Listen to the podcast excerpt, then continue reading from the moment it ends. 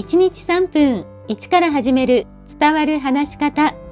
こんにちは。フリーアナウンサー、話し方講師、キャリアコンサルタントの三島澄江です。番組をお聞きくださいましてありがとうございます。今回は間によって表現することができる時間や感情の表現です。これを練習するには朗読がおすすめです。できれば上手な人の朗読を聞きながら一緒に読んでみるといいですね。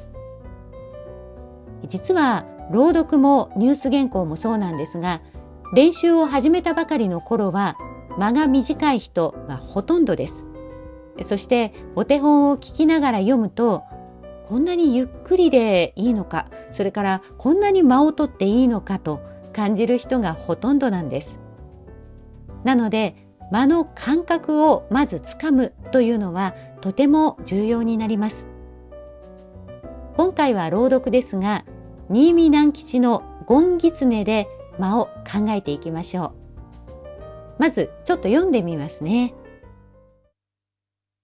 ある秋のことでした。二三日雨が降り続いたその間、ゴンは外へも出られなくて穴の中にしゃがんでいました。雨が上がると、ゴンはほっとして穴から這出ました。空はカラッと晴れていて、モズの声がキンキン響いていました。さあ、この文章であれば、私はこのように解釈して間を取りました。ある秋のことなので、まあ、いつかはわからないので少し考える時間それから23日降り続いた雨ということで、まあ、ようやく上がったというところも含めてある秋のことでしたの後と穴の中にしゃがんでいましたの後の間は多くしました。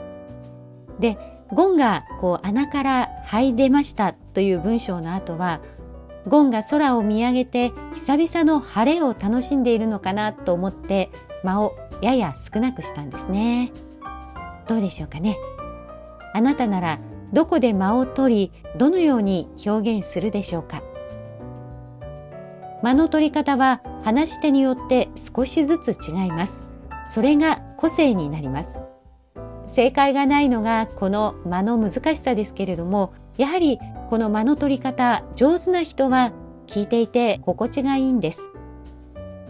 例えば情熱大陸のナレーションなどをなさっているナレーターの久保田仁さんも YouTube チャンネルで様々な朗読をされています。久保田さんの世界観を感じながらその間の取り方はどうなのかなど意識して聞いてみたりそれから一緒に声に出して練習してみてはいかがでしょうか。